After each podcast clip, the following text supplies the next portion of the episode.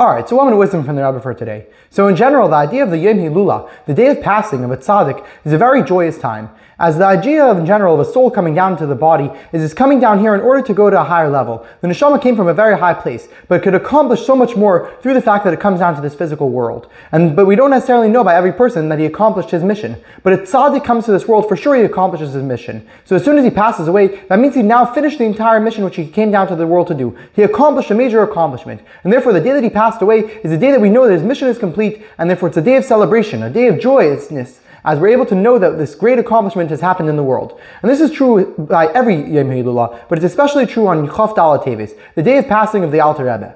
Now, this is because in general, when something happens again and again, even if it's exciting, it's less and less exciting every time. And so too for most people. When they come through this world and they live out their life in this world and they serve God properly, the soul comes back up to God and it's a joyous occasion that it finished part of its work over here. But it didn't fully do its job because it needs to come back down in the world again. There's the idea of a Gilgul, that the neshama, which are now recycled, they have to go again and again into the world till they finally finish their job as opposed to the Alter Rebbe, was a neshama chadasha. It was the first time that the soul came down to this world, and that's a major holy level which the Alter Rebbe had. That his neshama was the first time in this world, and he fully accomplished the service of God in the very first time. And therefore, it wasn't an accomplishment which happened already a few times to this neshama, but rather it was the first time. So it's extra exciting. So when this date of Chof Teves comes again every year, and every year it comes in a higher way than the year before, it's happening the same thing that should happen by the Alter Rebbe. Plus, so it's a time where we're able to celebrate the fact that the Alter Rebbe accomplished such amazing things in this world, and it's a day for us to tap into that and to be extra joyous, as joy breaks through all boundaries. And so to everyone who's connected with Alter Rebbe, those who follow in his ways by learning his Torah spiritually, by connecting with him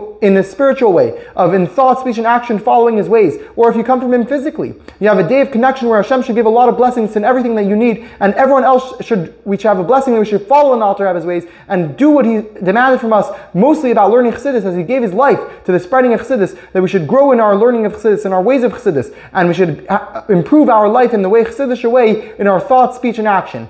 L'chaim, l'chaim, a very, very joyous Chof Daled Teves.